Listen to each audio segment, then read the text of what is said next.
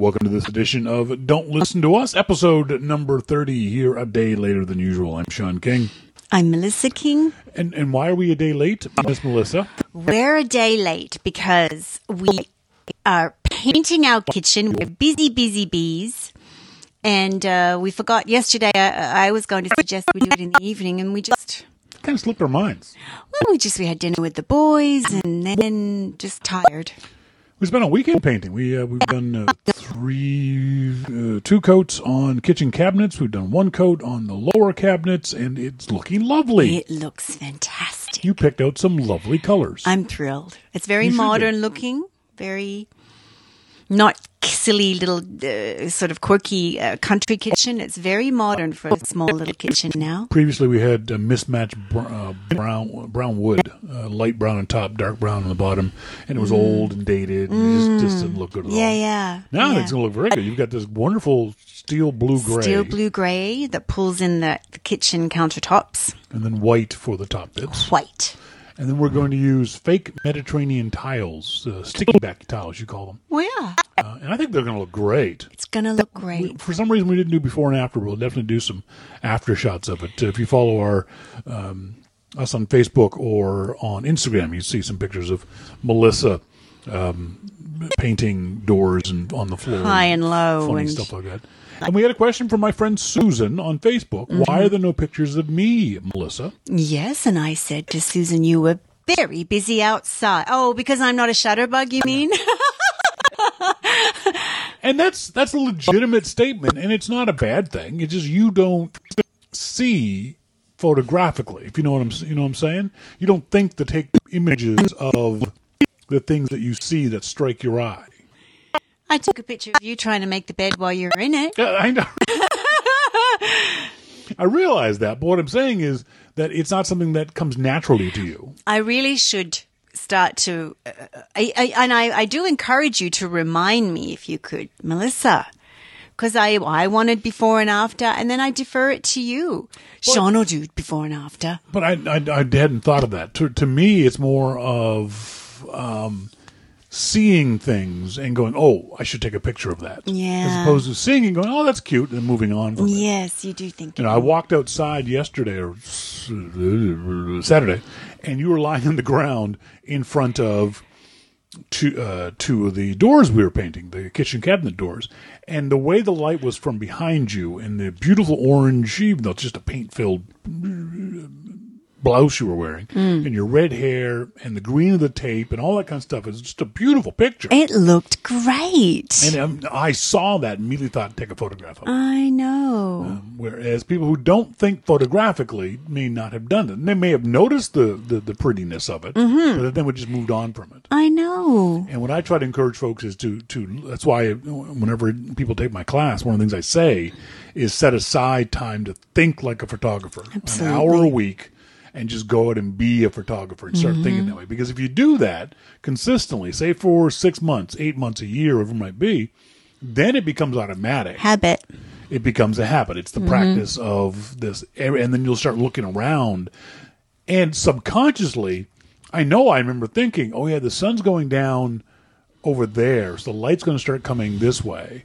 I remember thinking that, thinking, "Okay, you know, keep an eye out for photographs." You know, we're just painting in the driveway. Oh, you were even thinking of where the sun was and all that. yeah, absolutely. Like, I wouldn't have thought about it when the sun was overhead when we were painting it new, Mm-hmm. because I know, again from practice, that the shots that you take with the sun directly overhead probably aren't going to be all that good. So I don't worry about taking photographs then. But when Mm-hmm. the sun, sun starts getting to that, those levels where I know the light's going to be really pretty, I start looking around for those kind of images. Okay. So, uh, if you want to know more about, uh, I'm always happy to help folks figure this. It drives Melissa crazy when I say this, but I'm always happy to help folks figure out this photograph photography stuff. And if you're looking for a great, fantastic vacation, we are going to Lisbon, Portugal, next March 23rd to 30th, and we're te- I'm teaching a photography class for beginners. And the great thing is, you can go on vacation and have a wonderful, fantastic vacation in a spectacularly beautiful city. Uh, it won't cost you a whole lot, and you'll also be able to uh, hang out with Melissa and I and take photographs and learn how to take better pictures. You can either take my class; it's only five hundred dollars for the whole week, or you can go with uh, Obama's uh, White House photographer Pete Souza, and Pete is charging five thousand dollars for the week. Is he going to Lisbon? He's going to be in Lisbon. Uh, Oh, for heaven's sake! not the same time as us. Oh, good. I have to sabotage it somehow. If no, no, no, no. sneak up behind him, photo bomb him all the time, and he and his students. Pete is not competition. Okay, This is not- he is de- definitely. But I've often I- I've sent emails to him. I've never, I've never gotten a response. Often wanted I wanted to ask him about his photography with Obama because he brought out a humanity in Obama that we didn't see with Bush's photographer. And I'm damn curious to know is that because Bush didn't have that humanity? And I can't believe that's true.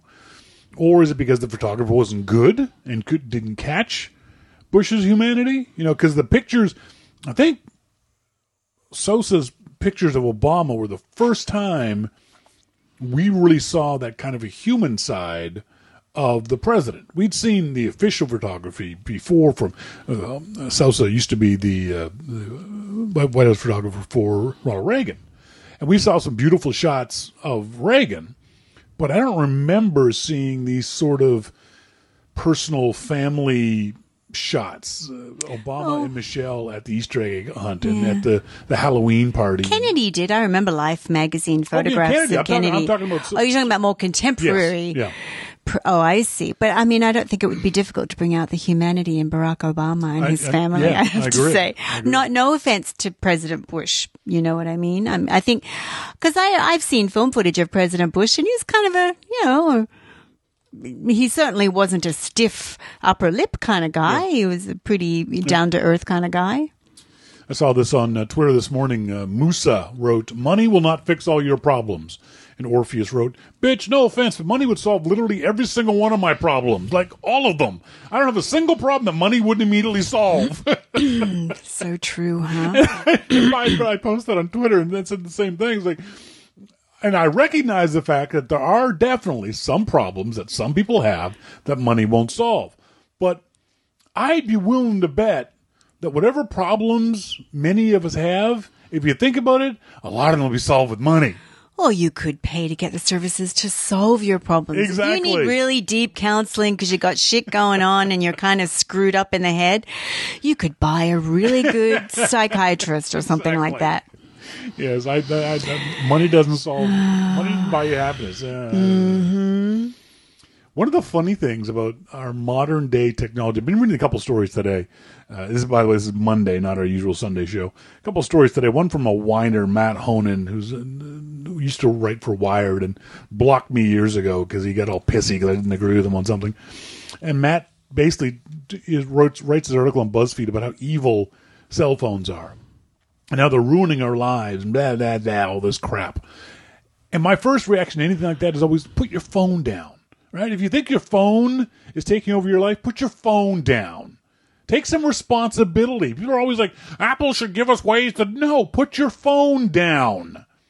If you think your phone is disrupting your life, put your phone down. Mm-hmm. Modern technology has allowed us to do so many things, but one of the things it's allowed us to do is to not use our phones as phones very much anymore with caller ID and call display and voicemails kind of stuff. This is a funny story.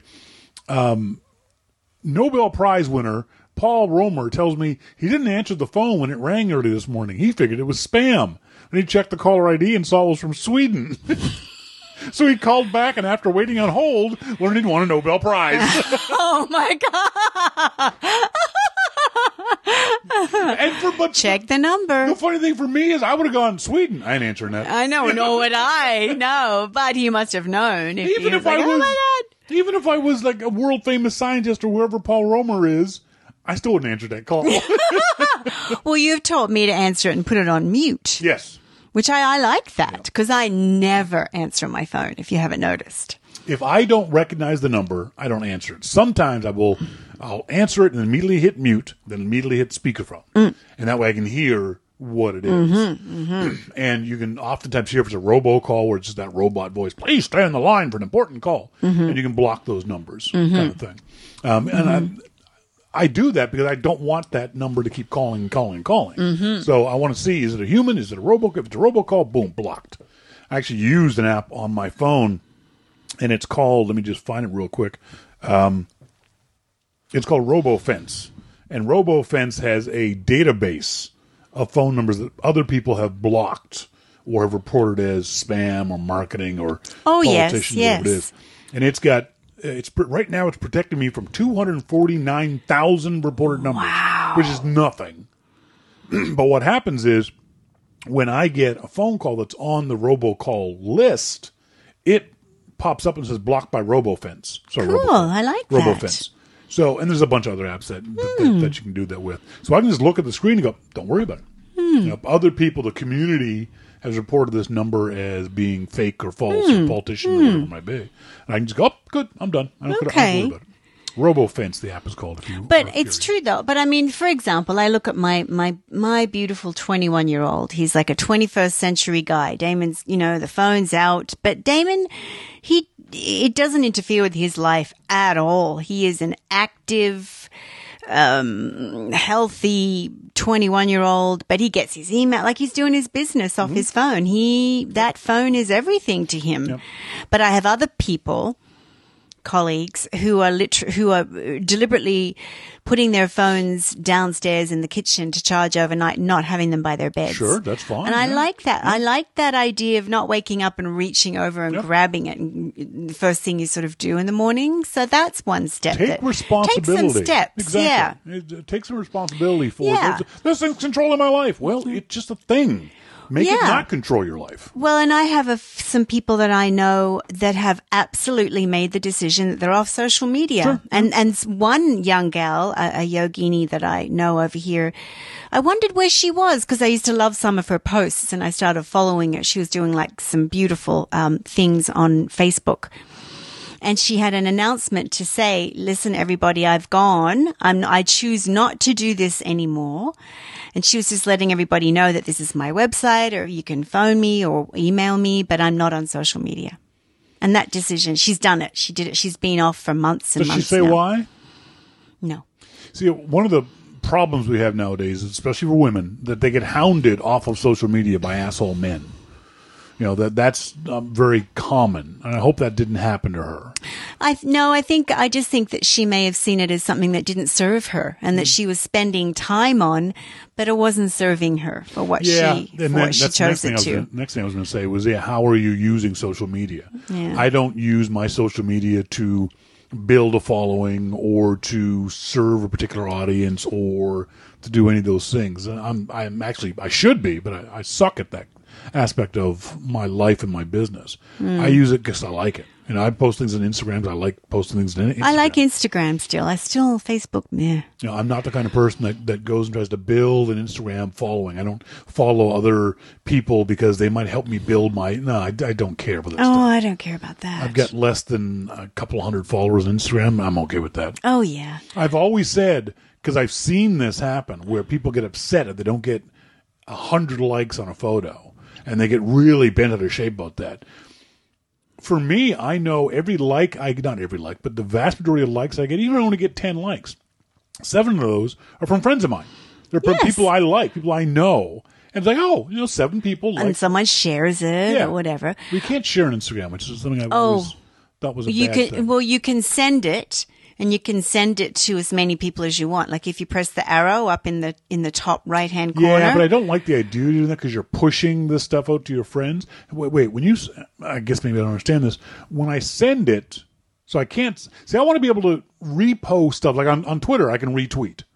Someone can post something, and I can retweet it on Twitter, and all my followers on Twitter see the retweet.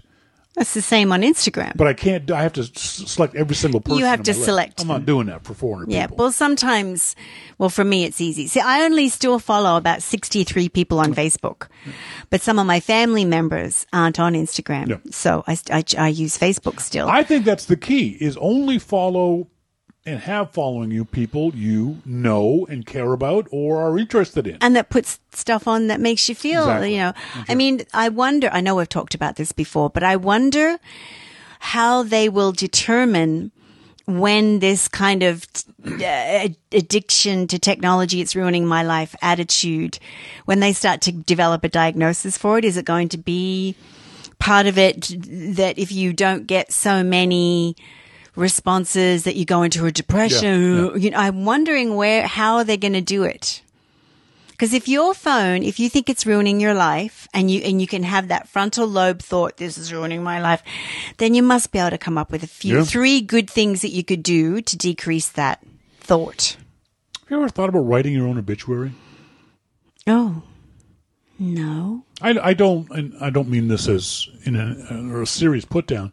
I don't think my life is important enough to serve as an obituary. You know, I, I don't think Well, I've that's done. not true. Well, I, it's my own. That's why I've never thought about writing my own. But some people do. But in the, most obituaries are written by family members. So this guy's uh, daughter wrote his obituary for him. Um, Rick Stein, 71, of Wilmington, Vermont, was reported missing and presumed dead, dead September 27th. Investigators say the single engine plane he was piloting suddenly lost communication with air traffic control and disappeared over the Atlantic Ocean. Um, police confirmed Stein had been a patient at Thomas Jefferson University Hospital, where he was been being treated for a rare form of cancer. Hospital spokesman Walter Heisenberg says doctors from Stein's surgical team went to visit him on rounds when they discovered his room was empty. Security footage shows Stein leaving the building at approximately 3:30 Thursday afternoon, but then the video feed mysteriously cuts off. Authorities say they believe Stein took an Uber to the Philadelphia airport, where they assume he somehow gained access to the aircraft. Um, NTSB lead investigator said, "We have no idea where Mr. Stein may be, but any hope for rescue is unlikely." Stein's location isn't the only mystery. It seems no one in his life knew his exact occupation. His daughter, Alex Walsh of Wilmington, said, My dad couldn't even fly a plane. He owned restaurants in Boulder and Colorado, knew every answer on Jeopardy. He did the New York Times crossword in pen. I talked to him that day, and he told me he was going out to get some grappa. All he ever wanted was a glass of grappa. Uh, grappa is a Italian Yes. liqueur. Stein's brother, Jim, echoed similar confusion. Rick and I owned Stuart Kingston Galleries together. He was a jeweler, an Oriental rug dealer, not a pilot. Meanwhile, Miss L. Leddington of Charles, Charlottesville claimed her brother was a cartoonist and freelance television critic at The New Yorker. David Walsh, Stein's son-in-law, said he was certain Stein was a political satirist for the Huffington Post. While grandsons Drake and Sam said they believe Stein wrote an internet sports column for ESPN, covering Duke basketball, FC Barcelona soccer, the Denver Broncos, and the Tour de France. Stein's granddaughter, Ev- Evangeline, claims he was a YouTube sensation who had just signed a seven-figure deal with Netflix. This Ja- is this is an obituary that actually was in the paper. This is not a joke obituary. Hmm. When told of his uncle's disappearance, Edward Stein said he was baffled since he believed Stein was worked as a tour guide in the Rocky Mountain National Park. he took me on a hike up the Lily Peak Trail back in the 90s. He knew every bush, berry, and tree. Nephew James Stein of Los Angeles claimed his uncle was an A&R consultant for Bad Boy Records and ran a chain of legal recreational marijuana dis- dispensaries in Colorado. Niece Courtney Stein, a former Hollywood agent, said her uncle had worked as a contributing writer for Se- Seinfeld and Curb Your Enthusiasm was currently consulting on a new series with Larry David.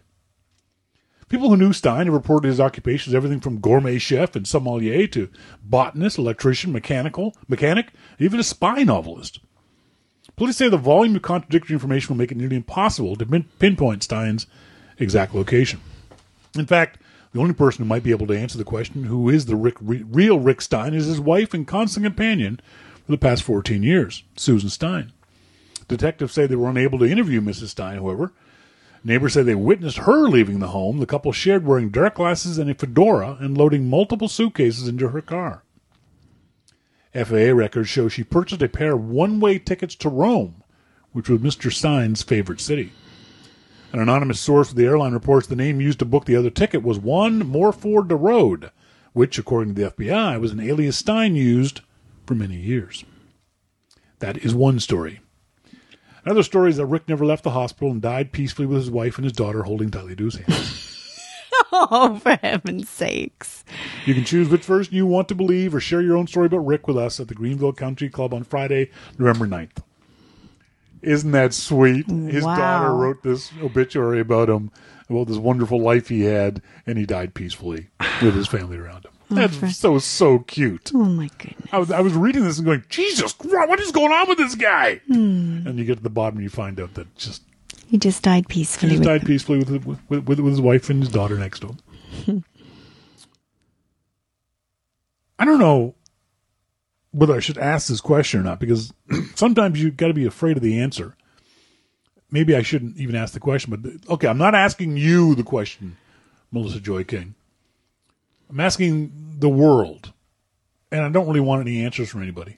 So don't mm. so don't send me emails Goodness. at dltu at yml.ma.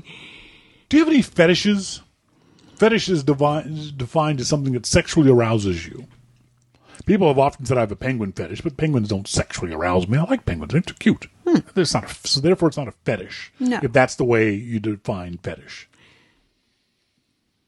I'm a single male in my mid 30s who, over the years, developed an inca- incapacitating fetish.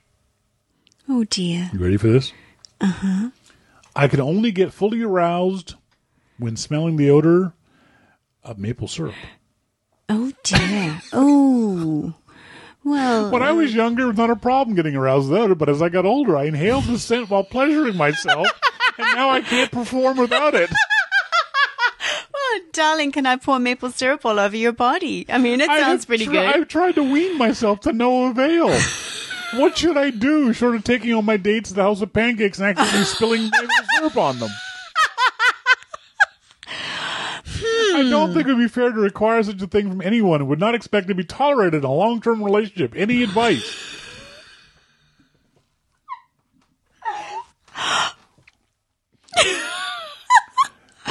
No offense to this guy and the issues he is having. That's really funny. That is really hilarious. yeah. And the, Well, uh, imagine if it was you. Whenever I had dessert, I would have to put it aside. it would melt because I love my ice cream covered in maple syrup. And now our Sunday morning pancake breakfast would quickly come to an end. but it, it, it's something that's always fascinated me. It's always, always fascinated me how what happens in our brain and at what age do we get does the does the switch get flipped so that we're turned on by specific things like that, or even things in general? You know, almost everybody has a uh, say a body type that they find sexually arousing. yes. What caused that? What what what, what is it? Is it cultural? Um, is it environmental? Is it g- genetic? Is it DNA? You know, this guy, nothing in his culture would have caused this. And cause, mm. I think, is the wrong word. This is there's nothing abnormal about this. This is a, No, a no. I- fairly, I mean, I feel for him because it could be a bit debilitating in a way. Like it, it, he needs a certain thing to do something that should come more naturally. it's always a problem. The more specific thing you want, the Yeah. harder it is going to be to accomplish that thing. Yeah. you know, for me, I've even though growing up in my formative years, as far as I can remember, I've thought about this a lot. I have never had or been around redheads. Uh, everyone in my family, uh, when I was growing up, was all was all black people. I don't remember any little redheaded girls when I was a kid. I don't re- I don't remember any particularly attractive redheads in junior high school or high school. Uh, I met my first I dated my first redhead in college, but I've been in love with redheads my entire life. There's something about red hair that turns me on. because it's something that you weren't used to. Maybe, yeah, maybe that's it. But that, but by that logic, well, I was gonna say, but that logic would be blondes. There's a lot more blondes around, even in you know my growing up. Even even in. Nova Scotia. Yeah, yeah. But so I mean, I love your red hair. Your red hair uh-uh. just is beautiful. But Yeah. it's for me, it's even more than that. It is definitely. I'm not going to say fetish, but it's something I find incredibly attractive. I've seen women who were objectively unattractive, Yes. who I thought were attractive because they had Uh, red they hair. had red hair. so this poor schmuck has got to find some Well, cologne to give his girlfriend. I, she can I yeah. behind an ear. Because? I think, well, does he need to have? My immediate thought is, I wish he could find an essential oil that smelled like maple syrup, or could he put maple syrup in a diffuser? Yeah. And I don't know. Like, it's, I feel terrible for him. Now, is that something that you would bring up on a date with somebody? no, no, no, no, no. Because, Because- that's like bringing up any anything sexual in any way. Yeah, but that being said, don't you want to get this stuff out of the way right away? You don't want to fall for someone and then six months later have them or you say something that's important to you that they don't like. That they won't do. Well, you wouldn't bring it up on a date though, like on unless Eventually, you you were unless you were getting very involved with that woman. I'd say it's something you have to bring up at least by the third date. Oh, especially if it's a, as incapacitating as he says it is, that he can only get aroused with the smell of maple syrup. And I don't know how you bring it up, but I, I don't. It, he says just odor. It doesn't mean that's to smear maple no, syrup. No, the all smell over. of it. So a little dab in her forehead probably do it do enough. And I would would that bother you if if we're on a date, we're on a third date, and I say, you know, we're we're, we're having a lovely dinner, we've had a great time in our first first two dates, we're we're, we're having a, a great third date, and I would bring up the conversation like this: Is there something about you that I need to know? And you would giggle and laugh and and uh, you would be shy, and I would say, because there's something about me that you need to know. And you'd say, what is it?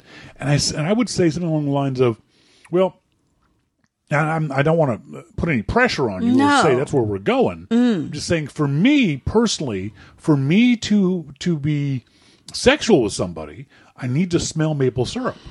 And you would laugh, and in the, your head you go,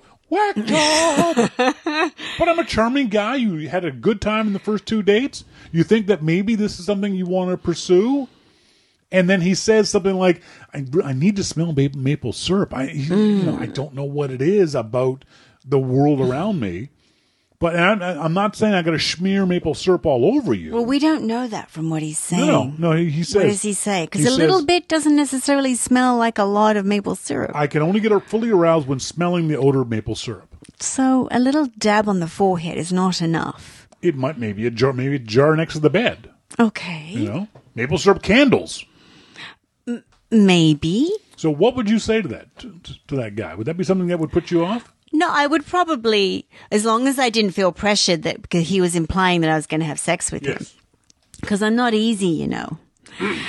I I would probably I'd probably have a chitty chat, a conversation about because it's quite fascinating, really, Okay, yeah.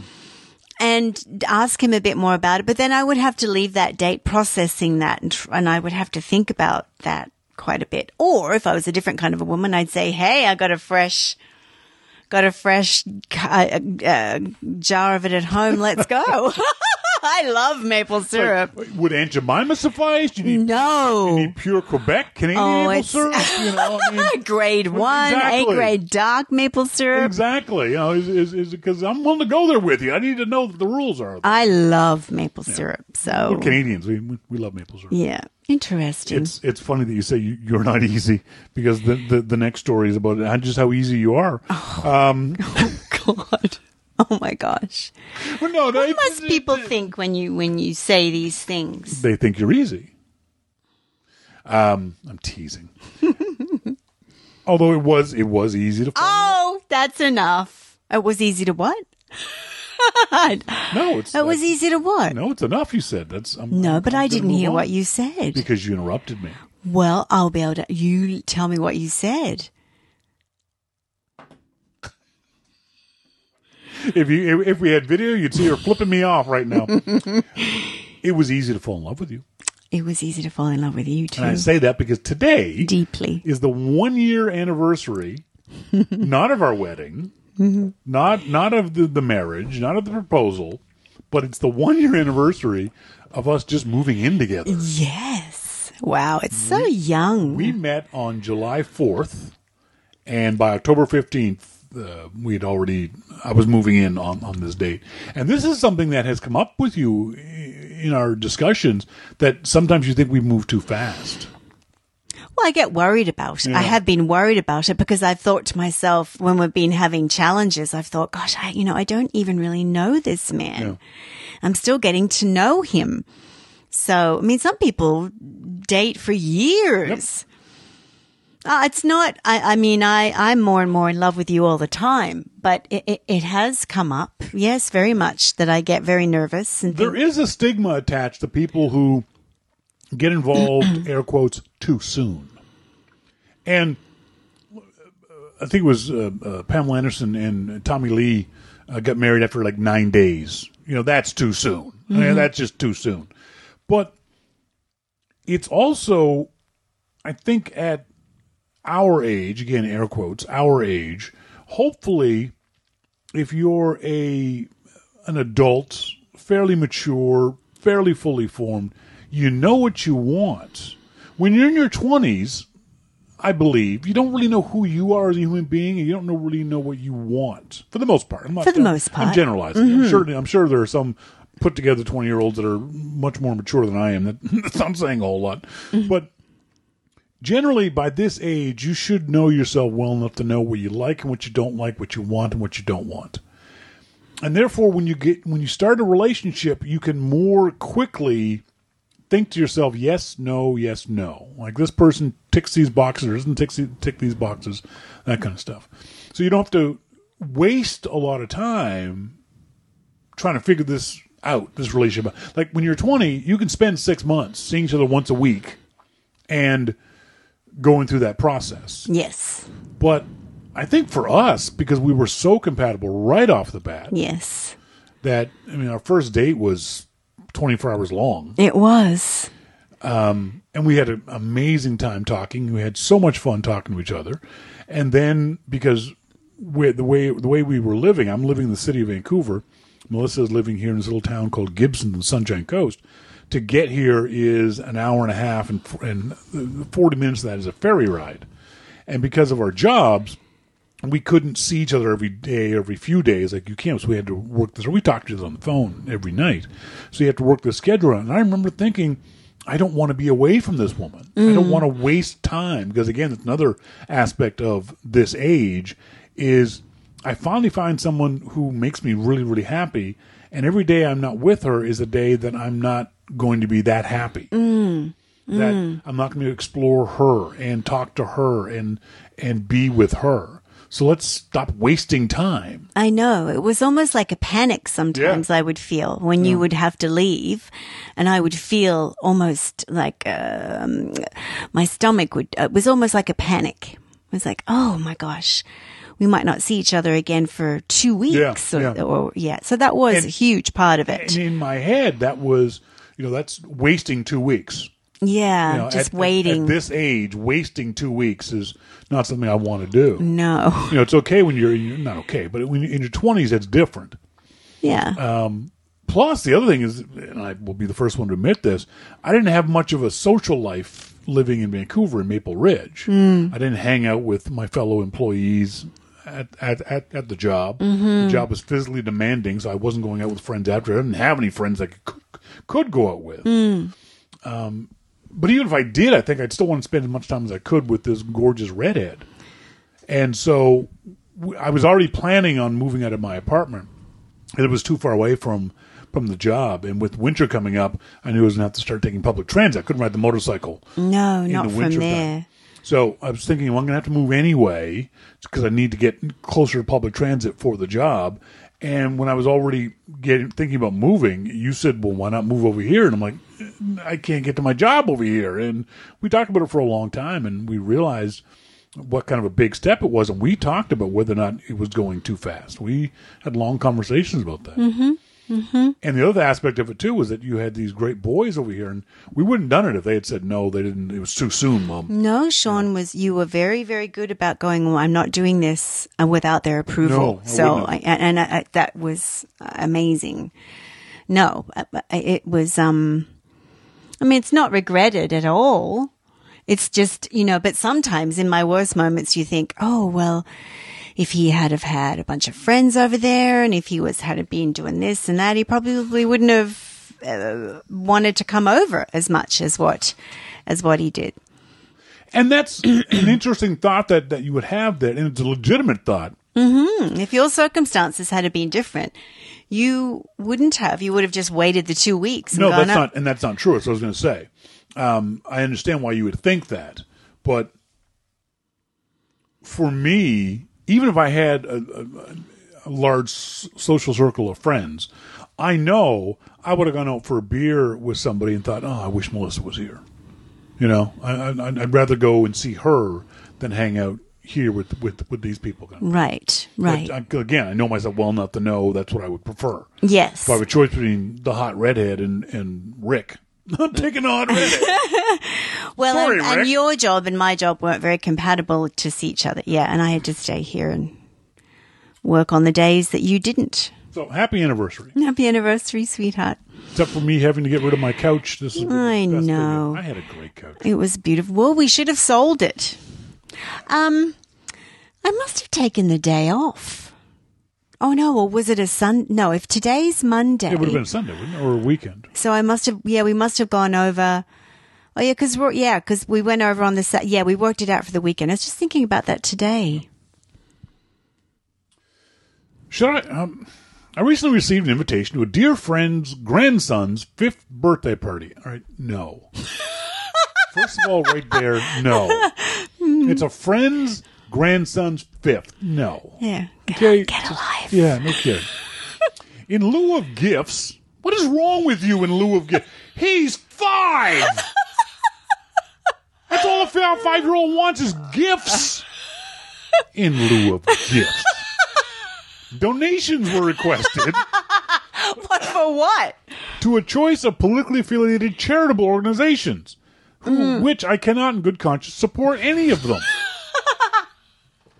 What's the appropriate course of action here? Well, first of all, Melissa said, get a life. Oh yeah, and then take him uh, a stuffy or something kind of cute. I don't know. if if you are an age where your friends' grandchildren are having fifth birthday parties, you don't go. I'm sorry, but no. oh my goodness. Under what situation do you think it would be appropriate to go to a, to be like let's say you're assuming you're 60 Right. To go to a five year old's birthday party Well, and just b- go and take a pot, like, take a, uh, a dish of I'm food. present don't, well, I know that, but you don't have to. nec- If you don't want to, if, if they're saying, because what's happening these days is people are saying we don't want gifts because of all the shit that we've got in the house already. Could you please give money to this, this, this, this, or this? That's what's happening. It is you a trend. serious? No, I'm serious. We don't want gifts. he's or, five I know, but I'm just saying. People don't want to accumulate too much shit for their kids, and if they and it's overwhelming for the children sometimes. you know you know what i'm buying this kid What? i ain't giving no political donation to anybody No. charitable or otherwise No. i'm buying this kid a drum set Yeah. You're yes i am a really annoying musical oh toy. hell yes one of those one of those lawnmowers you push around like But I'm just saying, as a parent, after a while you go, oh my God, there's all this plastic shit in the living room. And then the kid ends up opening so many presents that they're totally overstimulated and they don't want any of them anyway. What's the appropriate course of action here? Must I give the must I give the child a gift anyway, or just stay away from the party? I, I really don't want to get in any political discussion with either the parents or the grandparents. And I think there would be hurt feelings if I don't show up. Well, boo freaking who? hurt feelings if I if I show up. Well, obviously their political leanings don't agree with you anyway, so don't worry about the hurt feelings.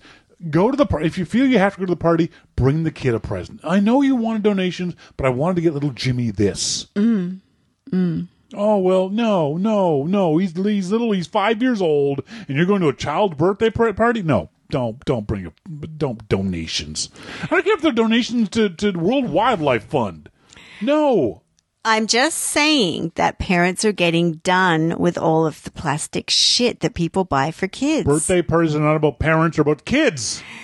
Uh, well, present. uh, okay, I I disagree. I've still got all this shit from from the kids. Well, that's because you won't throw things away. See, Uh, I uh, you're the one that's telling me that I always purge too much. this is a great example. I throw of- everything away. Of what I learned from my mother. Uh, I don't know if you learned this from your mother, but this is the difference. My mother had because we moved a lot when we were kids, so maybe that's part of it. My mother would throw stuff away if you, if she hadn't seen you use it in the last six yeah, months, she'd throw it away. it. Yeah, yeah. So there was no gear acquisition syndrome for Mm, us. mm-hmm. It was thrown away. Mm-hmm. My mother would box things up for our moves and write the date on them. And if the box hadn't been opened up after a year, she'd throw the box away without Good even looking her. into it. Yes, good wouldn't for even open it up and go, "Oh, I wonder what's in this." Nope, just- it would just get tossed mm-hmm. if it hadn't been opened up. I have a son that won't get rid of anything. No, he, he's, He's going to be a hoarder. he really is. Yeah, he's going to be living in. Oh my god. I worry about him. Oh, I know. I know. Even food. sticks. He can't throw away sticks. He can't throw away rocks. Rocks. Sticks. So, Rory, could you please just take the rest of the salsa from at the bottom of the dish? Oh no, but I might use it, and it sits in the back of the fridge. He cannot give away, give up anything. We I made biscuits on Saturday for breakfast, biscuits and sausage and, and uh, eggs, and there was one little teeny tiny sad lonely biscuit left over. And what you said something to worry about? You know, are you gonna eat this? No, I don't want it. Okay, you're gonna throw it away. No, don't throw it away. Don't throw it away. Don't throw it away. So Sean And so, comes. this, yeah. so these two went back and forth. About, I'll eat it later. No, you won't. I- ah. so I'm, I'm in the office. Oh, I can't stand listening to this. Too. I go to take the biscuit. I throw it in the compost thing. yep, on the stove. Yep. And ten minutes later, you come in and you whisper to me, Yeah, I whisper. I said he took it out of the compost, wiped it off, and he ate it. he is just. It's like the. le- That's why I was constipated as a kid. Like, let go of your poop. Let it go, Roar. "Oh, He dear. is lovely, though. I've been with my boyfriend for a little over a year. We're really good about resolving disagreements, fairly without a judgment. Except for one thing. About four months ago, I decided to start fostering at risk kittens. My boyfriend's allergic to cats. you can see where this is going, can't you? You're reading ahead. We discussed it for several months until one day I had five fosters in my household. That's not much of a discussion, princess. No. I have made every effort to clean and hired professionals to help deep clean, but obviously, if you're allergic to pet dander, there's only so much you can do. Mm-hmm. He's actually helped a lot with them, so I don't blame him for hitting a breaking point. But I'm reluctant to push them away because I made a commitment to care for them until they're adopted. He takes this to mean I'm trying to weasel my way out of giving them up, which is not the case at all. I just don't see the point in promising to care for something and then giving up halfway through. We've got two adopted out so far, so I don't quite understand his logic. and He doesn't understand mine. The key to this is her statement. I don't see the the point in promising to care for something and then giving up halfway. What What about him? Exactly. It's exactly what you did for your boyfriend. You kind of, you know, you've made a commitment to him. So you get rid of the little kittens. if someone says I'm allergic to this thing and you bring that thing into the house Yeah, anyway, It's not good, is it? you're a jerk. Yeah, I agree. I agree with you. I don't care do. how much you and I love kittens. I love little kittens, and I'm I'm good for her for wanting to rescue them. Absolutely. she made a wrong choice, like rescue turtles with issues or something. but she specifically made a wrong choice that's damaging to the other person in her life. she did, and knowing it, not bringing them in and going, "Oh my God, sweetheart, I didn't know you were Yeah. allergic to cats." They discussed it. Yeah, and he's helping even with them. Get rid of the cats, lady. Oh, Yeah. get rid of the boyfriend. Oh, well, you can't have both. No, yeah, You can't have both. No. And you're a bitch. Sean. you're inconsiderate. And I don't like you. There's Sean's advice for you, kitten lady Get rid of the cats or the or boyfriend. the boyfriend. And you're a jerk. Right. I'm not awful. She is. I know. No, you're telling it the way it is, and I know that you do that. It's wonderful. I would be if I'm. She's lucky I'm not the boyfriend. Yeah, if I'd be I- like, oh, Are no. you kidding me? Oh, you would be. I know you would. You'd be livid with me. Absolutely. Yes, We talked about this. I'm allergic to cats. but they're just tiny cats. I don't care how big they are. She is trying hard with the professional cleaners and all that, but it's not working. It's not taking. Cracks me up that someone would think that way. It's like, Yeah. yeah, you're really allergic, but here, have some peanut butter. Yeah. you know? I'll get your EpiPen ready. That's right, exactly. oh, dear. My husband and I had children in our early 20s and sacrificed a lot to give them the best life possible. They're all grown now, and two are married. My husband and I are planning to travel and live abroad for the next decade or so. We have never been shy about talking about this, but my two married daughters both made comments this summer about starting families. Things like, oh, you're going to be there, Mom, and how their friends had children the grandparents moved closer to provide free childcare. We are not doing that. We will love any grandchildren we have, but our lives are not going to revolve around them. How do I tactfully bring this up to my children? They have these expectations that my husband and I don't share. I want to nip this in the bud before the grandbabies are here. Well, you say exactly what you've just said. Exactly. You know, it's easy. I mean, I love my children, but I'm done So if one or two, if or the other have children, I'm going to be, oh, isn't that lovely? Well, you know, I'll come and visit every now and again, but I'm not going to be the grandmother that's down the road babysitting. Yeah. Sorry. Yeah, no kidding. Mom, mom, it's like, nah, I'm done. So if, and good for them. Like I'm at a point in my life, and I think you are too, for the two of us, we'll still be uh, not shirking our responsibilities and being loving and being there the way we should be. But no, it's, it's time for us. And that's fine. That's what you want to do. If you want to be those kind of grandparents that move closer and, Oh, and- and- wonderful. and do childcare, that's fantastic. Good Uh, for you. Absolutely. But you also have to realize that not everybody wants that, and especially because they said they had children in their early 20s, so they're probably in their late 40s, early 50s They've now. done their time.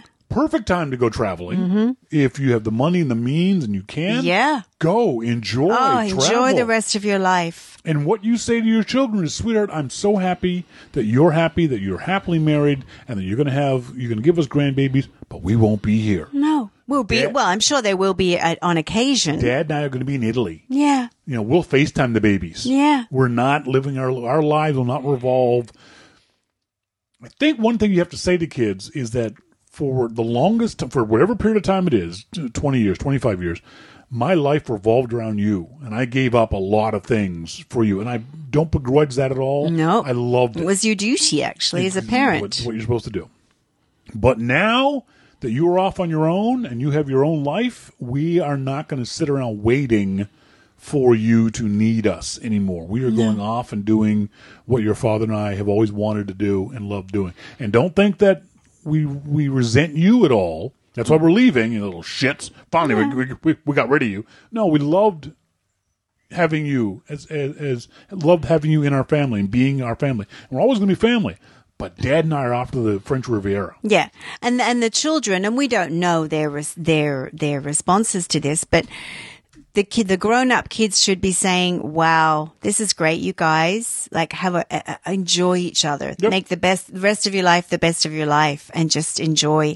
And maybe it will open up their worlds, and they'll go traveling, and maybe go and spend time with them wherever they are. It makes you more a cosmopolitan family. Just don't expect Grandpa and Grandma to be hanging around and waiting- changing freaking changing diapers. and doing that and getting vomited on on your shoulder and pooed on and peed on and We have cats for that.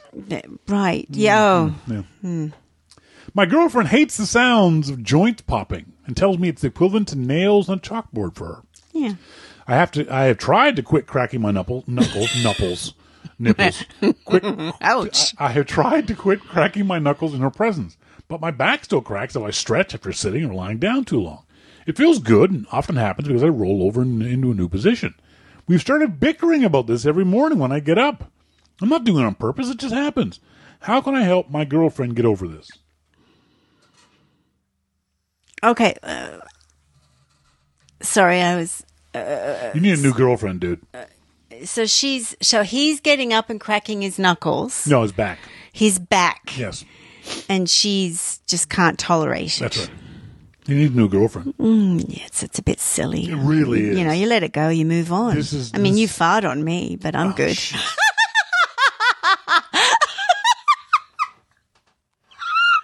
I'm sorry. No, no, he farted in my direction. It was. I Oh, just- that's better. yeah.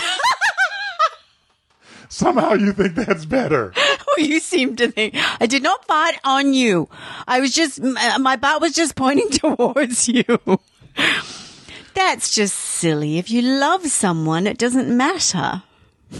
It's such an, an now we can say it's an innocuous noise. I completely understand how it could just drive someone else nuts. Me too. But it's especially if he's not cracking his knuckles, if it's just his back popping as he stretches and he gets out of bed, let that go. It's a split second in the morning. Mm. Don't worry about it. Mm. Especially when it's something he can't help.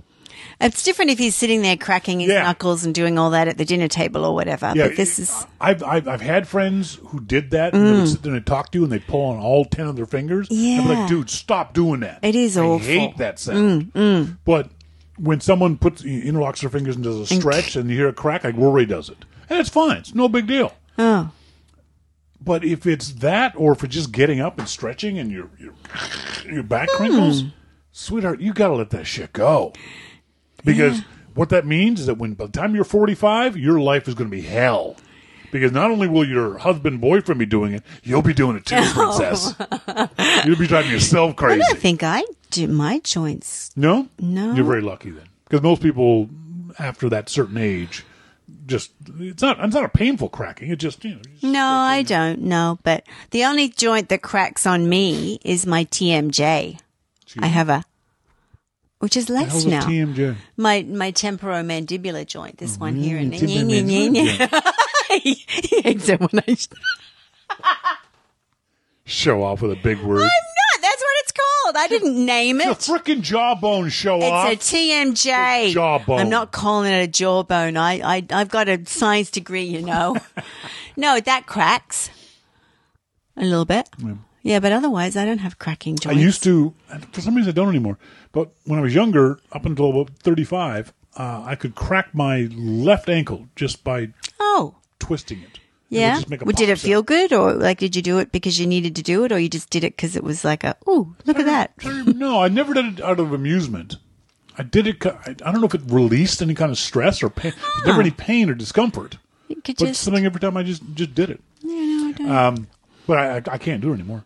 Um, but yeah, if this upsets you, then you've got a long road to hoe, sweetie. Because Yeah. there's nothing that he's going to be able to do to stop it from happening to him.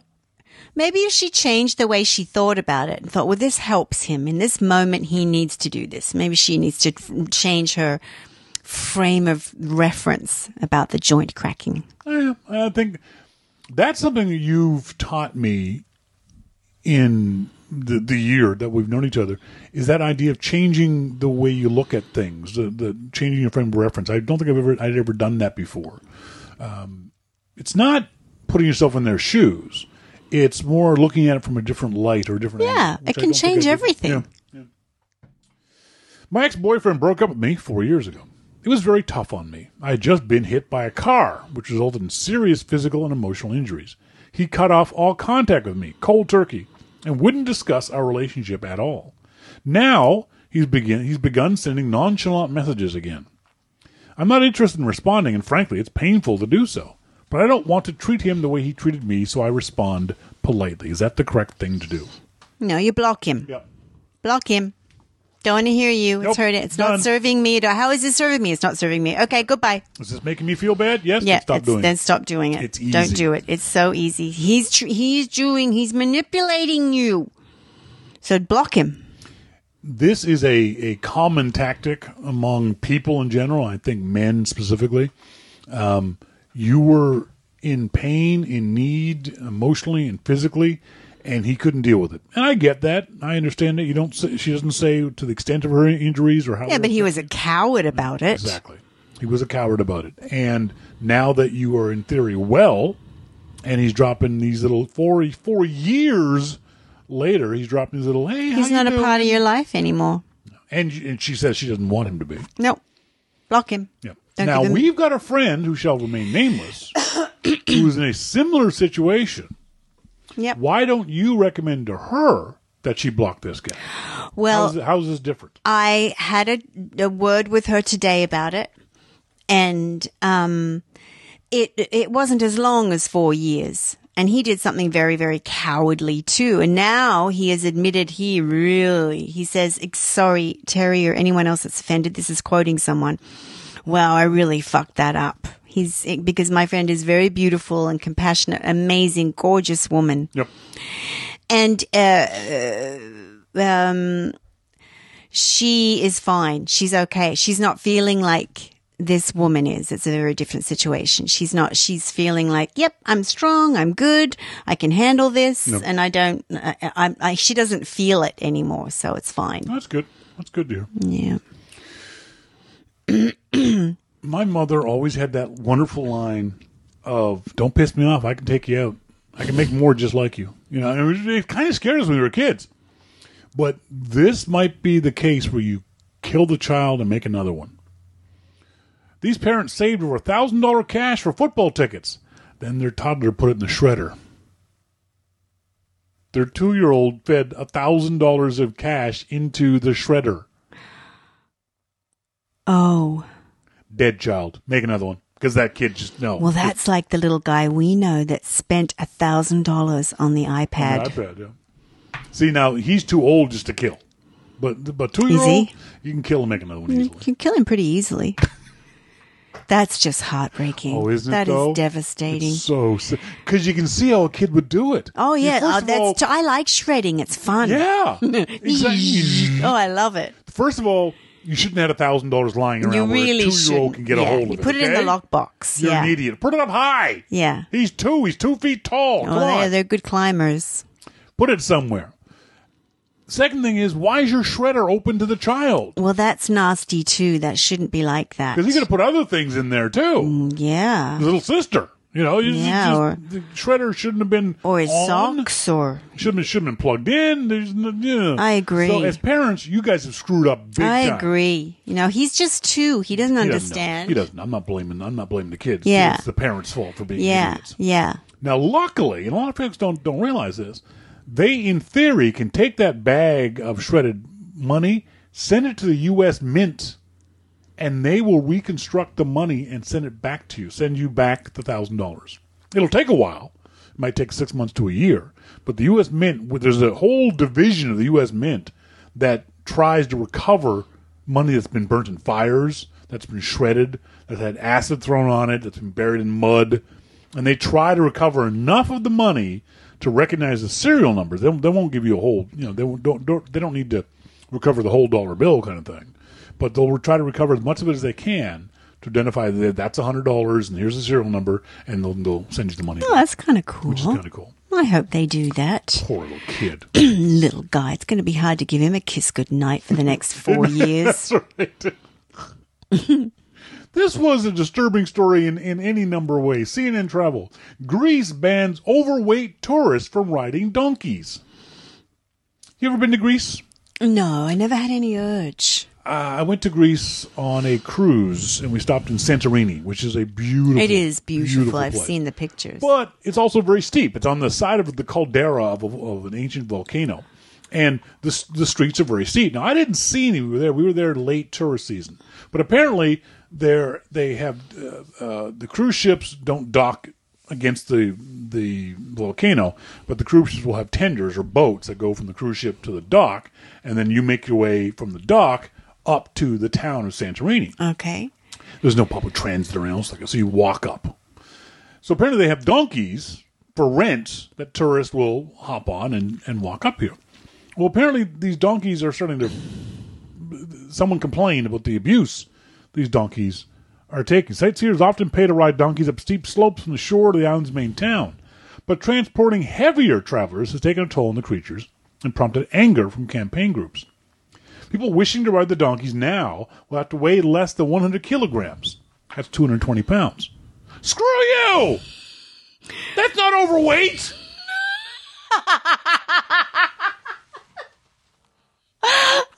That's not fair! Oh, Mr. King. I can't help it if I'm over 220 pounds!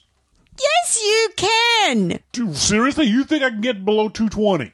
Oh, I, was don't slim- know. I was slim and trim at 235. Oh, okay. 220 means I lose a limb. Oh, I'm yes, right. Okay. the, the, the, thing is, for a lot of folks, their natural weight, not even being overweight, is over 100 kilograms. But do we know what's healthy for these little animals to be carrying? shouldn't be doing it at all. oh, what do you mean? Well, don't don't have any tourists on the back of these donkeys.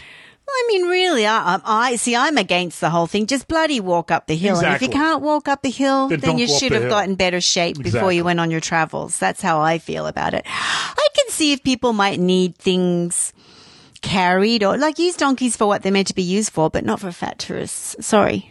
Th- That's not fat. Sorry. I'm so sorry.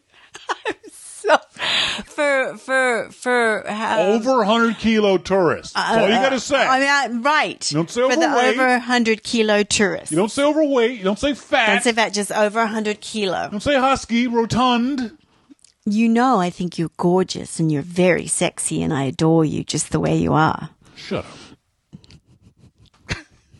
So there's the there's the she flipped me off again. So there's the story of the Banksy art that we talked about last Yes. week, which we find just fascinating. Oh, yes.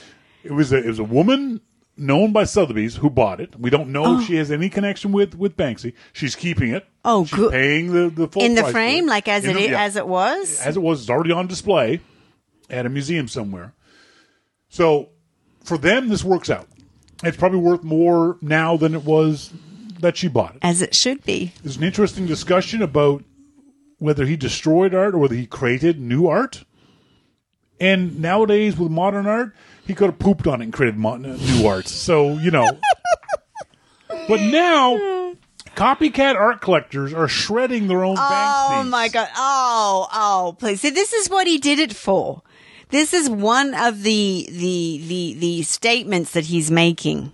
An art lover who owned their own Banksy print worth 40,000 pounds has reportedly shredded it to emulate the iconic artist, only to find that it's now worthless. I'm so what? What? I'm sorry. The owner had attempted to copy Banksy by slicing strips from the painting using a Stanley knife and wanted to sell it for 80,000 pounds, twice what he paid for it. The art, the art, the art companies would know, dude, it's worth a buck. Yeah, well, just because you have enough money to buy a very expensive art doesn't mean you are smart. One of only 600 of those prints in the world, and this idiot chopped it up with a Stanley knife. Wow. God damn it. At the very least, ask first. At the very least, but the thing is, is that he did this at a very specific moment and it was very, very premeditated uh, as far, well, it was.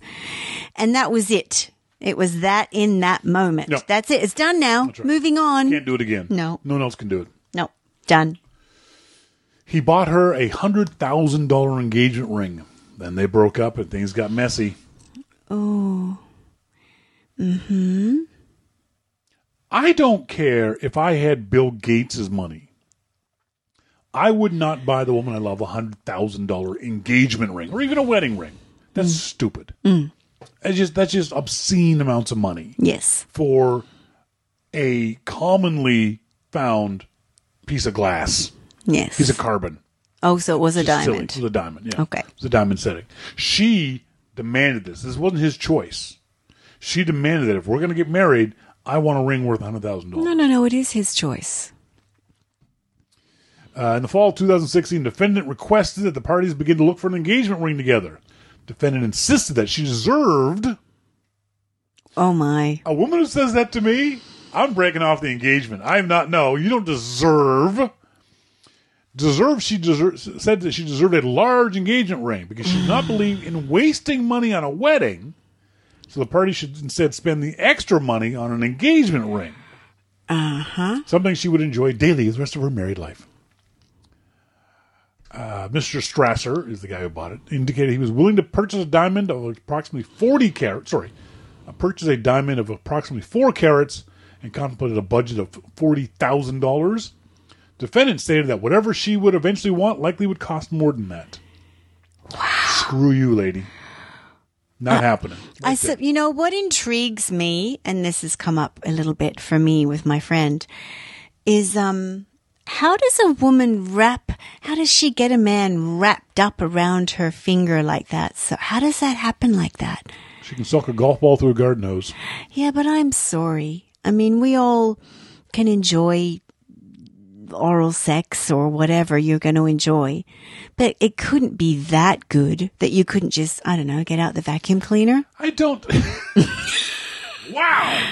Seriously?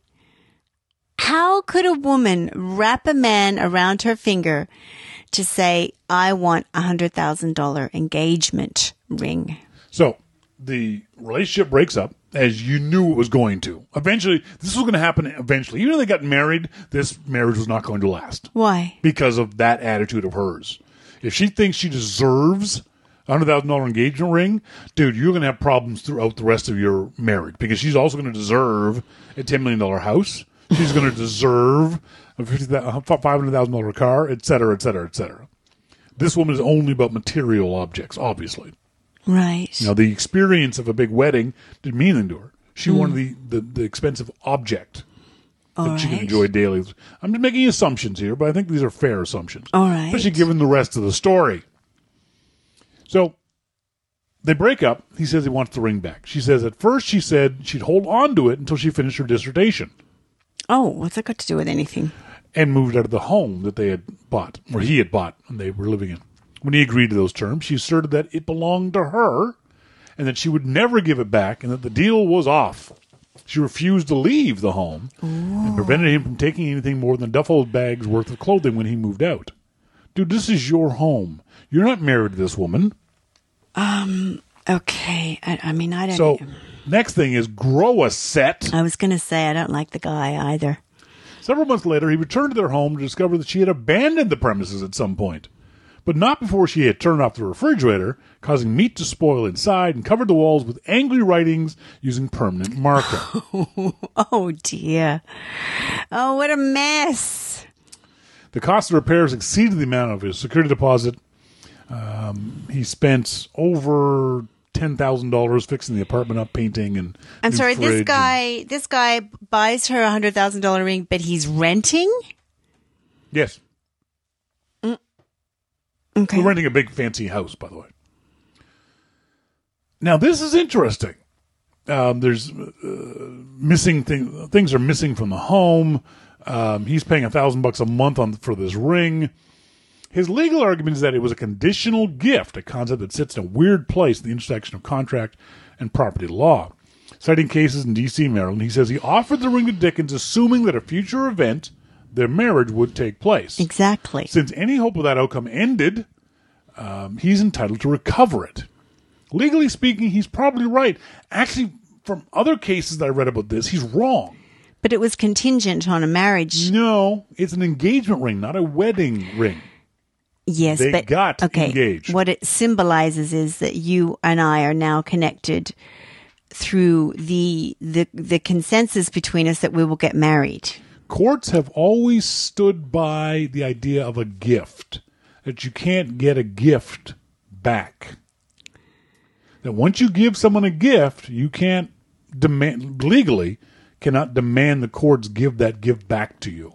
A wedding, uh, an engagement ring, or even a wedding ring, is considered a gift to the bride. Historically, traditionally, custom wise, that's the husband's gift to the bride. Goodness, I'm surprised there's not more very manipulative women out there than if the courts are, are are going along those lines. It's one of the reasons why I knew I was getting screwed in my divorce was because I had proven to the judge that my motorcycle was a gift, right. and yet the judge allowed my ex to take the motorcycle But why though? If it was a gift, because um because why was I don't remember why I don't I don't know what that was the reason for it. because you could have said, She said she wanted it.